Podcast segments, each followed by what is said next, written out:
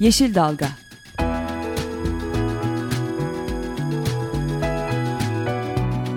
Çevre mücadeleleri üzerine.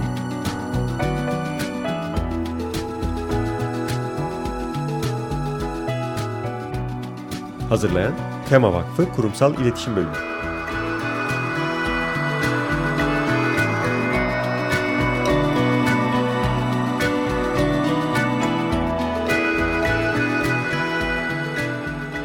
Yeşil Dalga programına katkılarından dolayı Vilo Pompa Sistemlerine teşekkür ederiz. Merhabalar, bir Yeşil Dalga programında daha beraberiz. E, programı hazırlayan ve sunan ekipten ben Özgül Erdemli Mutlu. E, bugün stüdyoda yalnızım ama e, konuğuma telefonla birazdan bağlanacağım. E, yoğun bir gündemimiz var. Onun için e, hemen e, konulara girmek istiyorum. Aslında e, üçe bölmek istiyorum bugün programda konuşacağımız konuları. E, birincisi Mersin e, Akkuyu Nükleer Güç Santrali'nin ÇED'nin onaylanması ile ilgili. E, kısaca ona değineceğim. İkinci konu ise aslında yarın gerçekleşecek olan e, çok önemli iki günün kesişmesi üzerine. Dünya Gönüllüler Günü ve Dünya Toprak Günü ile ilgili e, biraz konuşmak istiyoruz. E, ondan sonra ise konuğumuza bağlanarak 1 Aralık tarihinde başlayan 1-12 Aralık tarihleri boyunca devam edecek olan e, Peru'da devam eden Lima'daki iklim e, müzakerelerine e, müzakerelerini değerlendireceğiz. Konuğumuz Marmara Üniversitesi'nden doçent doktor Semra Cerit Mazlum olacak. E, dolayısıyla böyle üç konu, üçü de aslında kısmen birbiriyle ilgili. Onun için e, hızlı hızlı e, satır başlarıyla başlayalım isterim. Ee, birinci haber Mersin Akkuyu'da ÇED'inin, Mersin Akkuyu Nükleer Güç Santrali'nin e, ÇED'inin çevre etki değerlendirmesinin onaylanmasıyla e, ilgili. E, maalesef diyorum çünkü bunu uzun süredir hem e, yerelde e, Mersin'deki e, örgütler nükleer karşıt platform başta olmak üzere hem Türkiye çapındaki e, ulusal e, sivil toplum kuruluşları yakından takip ediyorduk, izliyorduk. Maalesef beklenen oldu çünkü ÇED süreci başlamıştı. E, ama bu illa da nükleer santralin yapılacağı anlamına gelmiyor. En azından bizim açımızdan. Evet bu yönde adımlar atılıyor, bu yönde hızlandırılmış e, eylemler, hızlandırılmış bir süreç, e, sürecin içinde olduğumuzun farkındayız. Ama mücadeleyi bırakmıyoruz. E, yereldeki örgütler başta olmak üzere ulusal STK'lar, hareketler konuyla ilgili çalışmalarına devam ediyorlar. Senelerdir Mersin Akkuyu'da nükleer santral yapması planlanıyordu ve senelerdir gerçekleşmedi. Dolayısıyla e, 2014 sonu 2015 başı itibariyle de yine bu konuda çalışacağız. E, şu aşamada da e, Tema Vakfı e, başta olmak üzere e, ÇED olumlu kararın iptali için e, dava hazırlıkları içinde olan kurumlar var. Biz de bununla ilgili e, çalışıyoruz. Umarız e, hukuki alanda da e, çalışmalar, hukuki alanda yürüttüğümüz bu savunuculuk işleri de e, sonuca ulaşır ve e, Türkiye'de bir nükleer santralin özellikle Mersin Akkuyu'da şimdilik ve daha sonrasında da Sinop'a giden süreçte nükleer e, güç santralinin e, kurulmasını engelleriz. Çünkü nükleer çözüm değil onun yerine yenilenebilir enerjileri, enerji e, şeylerini, alternatiflerini konuşmak gerek. Burada Mersin Akkuyu'dan e, başka bir konuya geçmek istiyorum. O da e, az önce programın girişinde bahsettiğim gibi yarınla ilgili. Ee, geçen sene 5 Aralık gününe denk gelmişti programımız ve e, Dünya Gönüller Günü ile ilgili e, kapsamlı bir yayın yapmıştık. E, bugün bir gün öncesinden e, kutluyor olacağız. E, 5 Aralık Dünya Gönüller Günü olarak kutlanıyor. 1985 senesinde Birleşmiş Milletler'in aldığı e, bir kararla o seneden e, bugüne...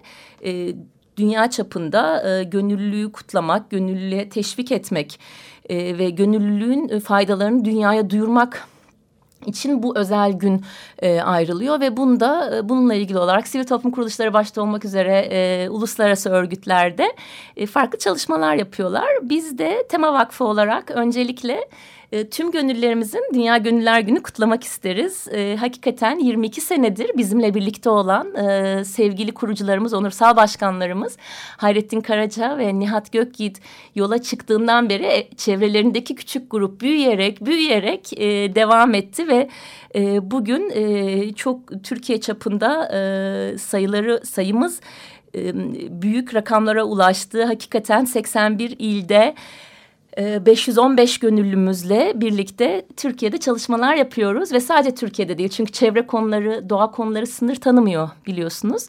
E, uluslararası alanda e, iklim değişikliği başta olmak üzere toprak konuları, su konuları hepsi aslında sınırların ötesini de ilgilendiren, bütün küremizi, gezegenimizi ilgilendiren konular. Dolayısıyla Türkiye'deki bu büyük hareketin e, parçası olan gönüllerimize bir kere daha teşekkür etmek, onların Gönüllüler Günü Tema Vakfı adına kutlamak isteriz. E, 80 ildeki temsilcimiz, 305 ilçedeki gönüllü sorumlumuz ve 117 üniversitedeki genç temalarımız hakikaten fark yaratıyorsunuz. Doğal varlıklarımızı sizlerle birlikte kuruyor, e, korumaya çalışıyoruz. E, bu hareket, Tema Vakfı e, gönüllü hareketi sizlerle birlikte umarız önümüzdeki süreçte de daha da büyüyerek anlamlı çalışmalarına devam edecek. Bu senenin başka bir güzelliği ise aslında 5 Aralık'ı uzunca bir süredir e, Tema Vakfı olarak da Gönüller Günü'nü kutluyorduk. Bu sene e, çok e, hoş bir e, çakışma da oldu. O da şöyle ki Birleşmiş Milletler e, 2015 senesini önümüzdeki seneyi yani Dünya Toprak Yılı olarak ilan etti. Programımızı dinleyen e, ve Açık Radyo'daki e, çevre programlarını dinleyen dinleyicilerimiz bilirler. E, sene içinde belli günler özel çevre günleri olarak adlediliyor ve e, Birleşmiş Milletler tarafından belirleniyor. Dünya çapında bu günlere dikkat çekmek için farkındalık etkinlikleri yapılıyor. Onun dışında da e, seneler içinde bulunduğumuz sene dahil olmak üzere bir tema etrafında e, o, o seneye bir tema e, belirleniyor ve o kapsamda diğer eylemlerde e, gerçekleştirilmeye çalışılıyor. Bu sene örneğin e, Dünya Aile Çiftçiliği yılıydı. Önümüzdeki sene Dünya Toprak Yılı. Bu hakikaten çok önemli. En azından Tema Vakfı gibi toprak, toprak, toprak diyen Sayın Hayrettin Karaca'nın ana sloganıdır o, toprak diye yola çıkmış olan bir vakıf için e, bizi çok mutlu etti. Çünkü gerçekten de e, topraklarımız, toprak varlıklarımızın ne kadar kıymetli olduğunu e, senelerdir gönüllerimizle ulusal ve uluslararası platformlarda dile getirmeye çalışıyoruz. Ama her nedense uluslararası alana baktığımızda toprak böyle bir tık geride kalıyor, bir adım geride kalıyor gibiydi. E, örneğin biyoçeşitlilik düşünüldüğünde ya da su konuları düşünüldüğünde. Halbuki bunların hepsi birbiriyle alakalı e, toprak olmazsa yaşam yok e, ve örneğin temiz e, su e, diye düşündüğümüzde su tabii ki çok önemli. Su da hayat kaynağı ama toprak kilit e, bir rol oynuyor e, temiz suya, e, temiz suyun oluşması anlamında. E, keza gıda baktığımız zaman e, gezegenimizin e, gezegenimizin hayatı, insanlığın hayatı için çok önem taşıyan gıda gene topraksız gıda olmuyor. Dolayısıyla bu önümüzdeki senenin Dünya Toprak Yılı olmasının e, olması sebebiyle önümüzdeki sene bu yönde çalışmaların artacağı ve toprağa dikkat çeken e, önemli e, toplantılar, önemli görüşler paylaşılması için bir fırsat olacağını inanıyoruz. 2015'in Dünya Toprak Yılı olmasıyla bağlantı olarak da bir diğer yandan yarın yani 5 Aralık günü ayrıca Dünya Toprak Günü ilan edildi. E, dolayısıyla 5 Aralık hem Dünya Gönüllüler Günü hem Dünya Toprak Günü olarak kutlanıyor. Bu vesileyle e, biz bizim açımızdan en azından Tema Vakfı açısından da çok fazla örtüşen bu toprakla ilgili çalıştığımız için de Dünya Toprak Günü ve Dünya Gönüllüler Günü çakışmasını çok heyecanla karşıladık. E, bu kapsamda e, Tema Vakfı temsilcileri de kendi illerinde e, aktif oldukları yerlerde konuya dikkat çeken çalışmalar, stand etkinlikleri e, yapıyor olacaklar yarın. Yarın tabii dünyada da farklı etkinlikler olacak. Birleşmiş Milletler bunu duyurdu ve bu, bu, buna sahiplenmek adına e, önemli paneller, önemli duyurular olacak. Bir tanesi e, en başta geleni yani e, günün açılışı ve günle ilgili etkinlikler Roma'da başlayacak. E, biz de bunları hem Tema Vakfı olarak e, takip edeceğiz hem de e, diğer e, sivil toplum kuruluşlarının e, toprakla ve doğayla çalışan e, sivil toplum kuruluşlarında bu anlamda e, bu konuyla ilgili çalışmalar e, yapacağını umuyoruz. Ben e, buradan e, işte telefonda beni bekleyen konuma bağlanmadan önce... E, açık radyo ile ilgili olarak da birkaç e, söz söylemek isterim. Çünkü e, dinleyicilerimiz siz de biliyorsunuz e, Açık Radyo'da aslında gönüllülerin desteğiyle ayakta duran e, bir gönüllü hareketin e, parçası. Senelerdir e, bizlere, bizim gibi kurumlara, kuruluşlara da kucak açan sesimizi duyurmamıza, kainatın e, tüm seslerine gerçekten de Açık Radyo. E, bu anlamda e, ben yine Tema Vakfı adına Açık Radyo gönüllülerinin, Açık Radyo kurucularının başından beri bu alan alanda emek veren, çalışmalar yapan bütün Açık Radyo ekibinin e, gönüllü ve profesyonel hepsinin e, Dünya Gönüller Günü'nde kutlamak isterim. E, hakikaten Açık Radyomuz bizim için e, çok e, önemli bir mecra. E, sevgili doğa dostlarına ulaşmamız, belli konuları onlarla paylaşmamız için gerçekten çok önemli bir mecra. Buradan Dünya Gönüller Günü ve Dünya Toprak Günü aslında gelecek haftada gene beş Aralık'ı takip eden neler olduğu konusunda önümüzdeki haftaki programda da kısaca değineceğimizden ben burada noktalı virgülü koyayım. Ve stüdyoda çok özür dilerim stüdyoda bugün olamadı akademik çalışmaları yüzünden. radyoda beni bekleyen konuğum sevgili Semra Cerit Mazlum hocamıza bağlanalım. Semra Hanım hoş geldiniz programımıza. Hoş bulduk Özgül Hanım. Ee, sizlerle birlikte olmak gerçekten çok güzel. İklim müzakereleri deyince, e, uluslararası toplantılar deyince biz e, her zaman e, sizden bilgi almaktan büyük e, keyif alıyoruz. Çünkü e, şu anda İstanbul'da olsanız, Peru'ya gidememiş olsanız da önceki toplantılarda da fiziksel olarak bulundunuz. E, oradaki müzakereleri biliyorsunuz, hissiyatı, ortamı biliyorsunuz. Onun için e, ben öncelikle size dinleyicilerimize hatırlatmak adına şu anda neden gözler Peru'da? Orada neler oluyor? Bir büyük resimden başlayalım sonra spesifik sorularımıza girelim hocam. Tabii. Ee, ben de Yeşil Dalga'da sizinle birlikte olmaktan mutluyum. Ee, Peru'dan değil İstanbul'dan haber vereceğiz Peru hakkında bugün. Ee, şimdi e, Peru e, Lima Konferansı e, sözleşmenin 20. Kyoto Protokolü'nde 10. taraflar konferansının yapıldığı bir şey zamanlamaya denk geliyor. Ee, bu konferans şu açıdan önemli. E, e, yoğun bir gündemi var konferansın öncelikle onu belirtelim. E, hem bir yandan devam eden işler yani şimdiye kadar kurulmuş olan mekanizmalar e, hakkında görüşmeler devam ediyor. Hem de e, asıl konferans önemli hale getiren önümüzdeki sene 2015'te e, Paris'te kabul edilmesi gereken beklenen anlaşmanın hazırlıkları ile ilgili müzakereler yürütülüyor. Dolayısıyla bu iklim değişikliği ile küresel mücadele konusunda artık Kyoto protokolünün yerini alması beklenen 2015 anlaşması için dönüm noktalarından birisi olduğu için e, önemli e, taraflar konferanslarından bir tanesi Lima'daki konferans. E, dediğim gibi e, devam eden mekanizmalardan, yeni kurulan organlardan, örneğin Yeşil İklim Fonu'ndan, adaptasyon mekanizmasından, e, geçen sene kabul edilmiş olan e, kayıp ve e, zarar mekanizmasından e, e, başlamak üzere pek çok öteki mekanizmanın e, işleyişiyle ilgili kararlar alınacak. Kritik kararlar alınacak bu sene Lima konferansında. Peki hocam orada hemen Lima ile ilgili yani şu ana kadar birkaç gündür, son birkaç gündür gelişmelere geçmeden önce siz geçen sene e, Varşova'da da bulundunuz. E, sonuçta geçen seneden bu sene için konuşulan hedefler e, vardı, beklentiler vardı. Onun için şöyle böyle bir sene geri alsak ve e, Varşova'da bulunduğunuz için de oradan e, Peru'ya geçen sürede sizde nasıldı? Yani bu iklim müzakerelerine giden süreci şöyle bir çok kısa olarak sizin gözünüzden değerlendirebilir misiniz? Ve beklentilere bağlayarak tabii ki bu sene Lima için. Ee, şöyle e, belki kısaca özetleyebiliriz. Ee, Varşova Konferansı'nda e, zaten Peru için hedefler konmuştu. Yani bu seneki görev e, tanımı yapılmıştı Varşova'dan. Bunlardan bir tanesi e, Yeşil İklim Fonu'nun e, artık fon toplamaya başlayabilecek hale getirilmesiydi. E, bununla ilgili ilerlemeler oldu. Bu olumlu sayılabilir. E, hani ufak e, ve önemli e, bir adım atıldı Yeşil İklim Fonu'nda. Biraz sonra konuşacağımız için onu e, yalnızca adını anmakla geçeyim şimdilik. E, bu kritik bir e, aşamaydı çünkü müzakerelerin geneli açısından ve 2020'ye giden yolla e, yön verici olması e, açısından e, Yeşil İklim Fonu ile ilgili gelişme önemli. E, ikincisi e, gene Varşova Konferansı'nın koyduğu e, yol haritası, 2014 için koyduğu yol haritasının ikinci bileşeni e, bu 2015 anlaşmasının taslağının hazırlanması ile ilgili çalışmalardı. Maalesef orada Yeşil İklim Fonu kadar iyimser bir değerlendirme yapmak mümkün değil. E, çünkü geçen bir sene içerisinde e, beklendiği ölçüde müzakereleri ilerletecek gelişme sağlanamadı. Taraflar hala geçen sene Varşova'da söylediklerini e, tekrar etmeye devam ediyorlar. Ee, belki tek e, olumlu burada eklenebilecek belirtilmesi gereken nokta işte e, ASEAN e, konferansında işte G20 konferansında geçtiğimiz haftalarda yani Kasım ayı içinde hı hı. E, bazı ülkelerin hedeflerini açıklamalarıydı.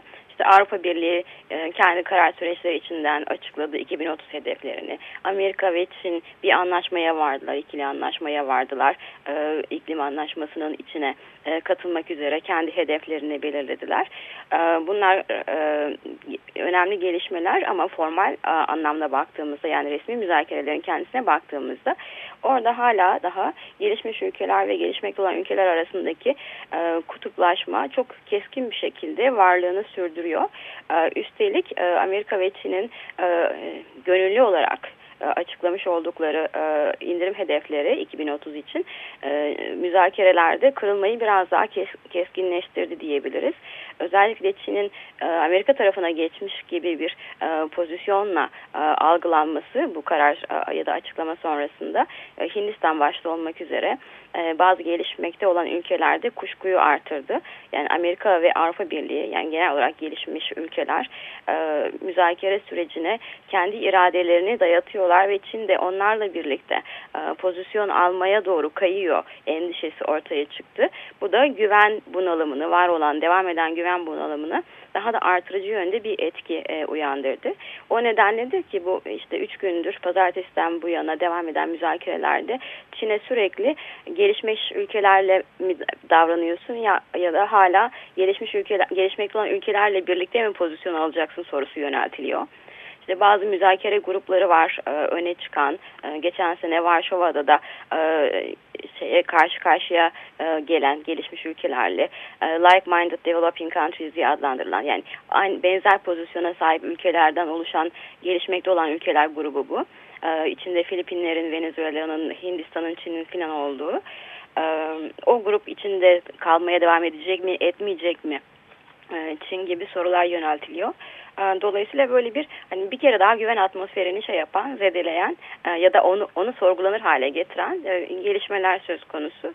E, dolayısıyla çok büyük bir ilerleme yok Varşova'dan bu yana. E, yalnızca hani belki şöyle söyleyebiliriz.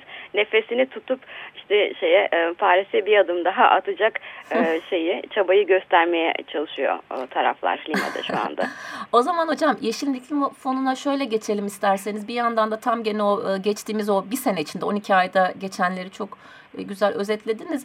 E, aslında Yeşil İklim Fonu ile ilgili Varşova'da karar alınmıştı ama en fazla gündeme gelmesi, basının gündeme gelmesi, basında gündeme gelmesi, uluslararası e, hükümetlerin, toplumların daha fazla gündeme gelmesi de bu New York'taki Ban Ki-moon'un e, Ban Ki-moon zirvesiyle e, biraz da oldu Eylül ayındaki.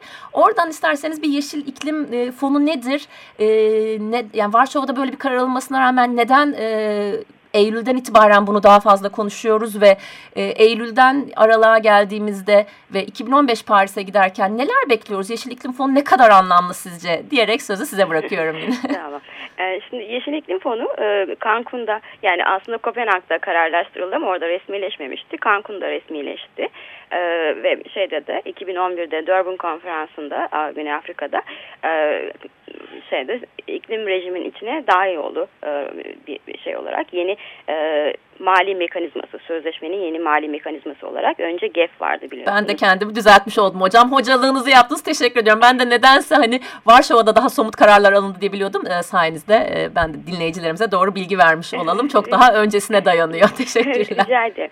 Şimdi e, haklısınız aslında. E, çünkü bu 2011'den bu yana geçen süre kurumsallaşma aşaması olarak adlandırılabilir. Yeşil İklim Fonu'nun kendisi vardı. Yani adı vardı da kendisi yoktu. E, birkaç nedenle yoktu. Bir e, şeyi yok, kuralları yoktu daha. E, yani para toplayabilir hale gelmemişti fon. Ee, ve parası da yoktu ikinci sorunu. Ee, şimdi bu 2011'den bu yana e, işte e, fonun organları oluşturuluyor. Fonun nasıl yönetileceğine ilişkin kurallar belirleniyor. Çok uzun zaman aldı bu beklendiğinden de uzun sürdü hazırlıkları ve nihayet bu sene e, işte 2014 ortalarında çok büyük ölçüde bu kurallar üzerinde bir uzlaşma sağlanabildi. Henüz nihayete ermedi. Bazı kararların daha kesinleştirilmesi gerekiyor. Fakat fon para toplayabilir. Yani ülkelerden mali kaynak alabilir hale geldi. E, kullanabilir hale gelmesi de 2015'in ortalarına doğru olacak. O nedenle şey önemliydi. E, New York konferansı önemliydi. Zaten hani e, Doha konferansından itibaren biliyorduk Ban Ki-moon'un bir zirve yapacağını. E, Varşova konferansında da ilan edildi bu. New York'ta Ban Ki-moon Birleşmiş Milletler Genel Kurulu'na paralel bir iklim zirvesi özellikle iklim fonuna katkı çağrısı yapılacak bir iklim zirvesi yapılacak diye. E, o bir momentum sağladı e, o zirve. E, fakat asıl büyük e, ve basının da daha fazla ilgisini çeken aşama geçen ay e, Kasım ortasında 20 Kasım'da yanılmıyorsam e, vaat konferansı yaptı Yeşil İklim Fonu. Hı hı. İlk defa o şeylerini kurumsal yapısını tamamladıktan sonra ülkelere e, bu fonun dağıtacağı kaynakları e, şey yapacak, oluşturacak paraları verin demek için e, bir konferans düzenledi ve orada da ülkeler e, 2015-2018 e, döneminde fonun kullandırabileceği kaynaklara e, şey, katkıda bulunmak üzere e, vaatlerini pledge deniyor. Hani resmi olarak hı hı. daha gitmiş olmadığı için bunları ilan ettiler. Ama bunun ilk adımı şeyde gelmişti. G20 zirvesi sırasında gelmişti biliyorsunuz. Obama ve Japonya AB e, Yeşil İklim Fonu'na e, hangi oranlarda katkıda bulunacağını söylediler. Amerika 3 milyar dolar, Japonya 1,5 milyar dolar e, katkıda bulunacaklar. Almanya ve Fransa daha önceden birer milyar dolar katkıda bulunacaklarını ilan etmişlerdi. Bu Kasım konferansında fonun kendi konferansında bunlar resmileşmiş oldu ve onlara ek olarak başka bazı ek bir ülkeleri de katkı ilan ettiler. E, ve o konferansın sonucunda 9.3 milyar dolar bir şey e, e, miktar Aynen, e, toplanmış oldu. İşte e, şeye kadar Lima'ya kadar 9.7 milyar dolara çıktı bu e, kaynak. Fakat şu, burada şöyle bir sorun var. E, öncelikle e, hani Birleşmiş Milletler'in hedefi 10 milyar hedefi yakalanmış oldu ama e, bu e, şeyi e, ihtiyaçla karşılaştırıldığında düşük bir miktar 10 milyar dolar. Fakat müzakerelere bir iğme vermesi açısından hani olumlu bir katkıda psikolojik katkıda bulunması açısından önemliydi. E, fakat daha önemli ikinci sorun bu kaynakların e, hangi e, şeylerden kaynak yani buraya aktarılacak paraların hangi kaynaklardan geleceği. Burada hala e, bir e, çelişki devam ediyor. Çünkü bu fonun, Yeşil İklim Fonu'nun e, yeni ve ek kaynaklardan oluşması gerekiyor. Ne demek bu? E, zengin ülkelerin hali hazırda zaten kalkınma yardımı, çevre yardımı adı altında vermekte oldukları, gelişmekte olan ülkelere vermekte oldukları paralardan farklı olması gerekiyor bu paranın. E, fakat şeye baktığımızda, verilen sözlere baktığımızda aslında bir yeşil e, yanıltma, hani Ömer Bey yeşil badana diyor. E, yani paranın yeşile boyanması söz konusu. Çünkü pek çok ülke aslında zaten e, resmi olarak dağıtmakta olduğu kalkınma yardımlarını e, oradan alıp Yeşil İklim Fonu'na kaydırmak gibi bir yolu seçiyorlar. Halbuki evet. onun da olması istenmiyor. Sonuçta o kalkınma tabii yani o fonlar varken onun yanında ilave şeyler yapılması isteniyor. Hocam evet. bu arada e, de, de, teknik masaya da bakıyorum. İki dakikamız kaldı. E, bir to toparlayabilirseniz e, ondan tamam. sonra gelecek haftada gene Lima'daki konuları e, konuşmaya devam edeceğiz. Tamam. E, Yeşil İklim Fonu ile ilgili bir sorun var. Onun adını söyleyip geçeyim. Konuşursunuz tamam, belki öteki programlarda. Japonya çok kötü bir örnek örneğin.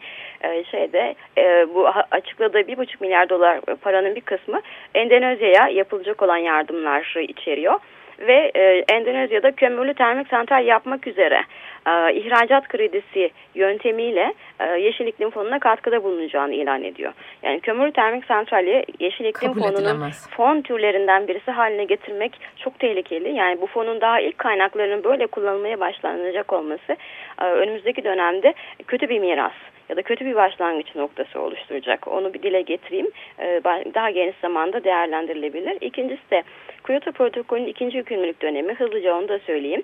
Hani biz bunu ihmal ediyoruz çünkü çok küçük bir e, emisyon azaltım hedefi var ve çok az sayıda ülke taraf olacak ikinci yükümlülük dönemine. E, fakat hala yürürlüğe girmedi Kyoto ikinci yükümlülük dönemi. E, önemli değil. Nasıl olsa yeni anlaşma var denebilir. E, bu itiraz haklı olabilir. Fakat öbür taraftan şöyle daha yapısal e, şeyleri var, yansımaları olacak bunun. Ee, örneğin adaptasyon fonu, hani şu anda gelişmekte olan ülkelerin en önemli kaynak e, mekanizmalarından bir tanesi rejim içindeki e, Kyoto protokolü altında. İkinci yükümlülük dönemi yürürlüğe girmezse, yeterli onay olmadığı için yürürlüğe girmezse adaptasyon fonuna kaynak gelemeyecek. Bu, bu gibi yani mekanizmalar işlemeyecek öteki e, Kyoto mekanizmaları. Bu gibi nedenlerle maalesef Kyoto ikinci gümrük döneminin e, şeyi e, yürürlüğe girme meselesini bir kere daha hatırlatmak çok, gerekiyor. Çok Yalnızca 19 tane tarafı var şu anda ve yani şey değil e, kuralları bütünüyle hayata geçmiş değil. Umarım şey sonrasında, Lima sonrasında hem Yeşil İklim Fonu'na hem de 2015 anlaşmasına dönük daha olumlu değerlendirmeler yapma şansımız olur. Çok teşekkür ederiz Semra Hanım. Bugünkü Yeşil Dalga'da konuğumuz Marmara Üniversitesi'nden doçent doktor Semra Cerit Mazlum'du. İklim toplantıları, iklim zirvesiyle ilgili gelişmeleri takip etmek için İklim Ağı'nın Facebook sayfasını ziyaret etmeye davet etmek istiyorum. facebook.com bölü işareti iklim ağı ya da www.iklimdeşikliği.org. Gelecek hafta görüşmek üzere. Hoşçakalın. Yeşil Dalga.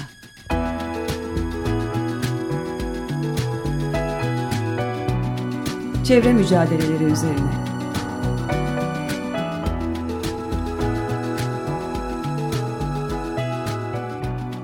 Hazırlayan Tema Vakfı Kurumsal İletişim Bölümü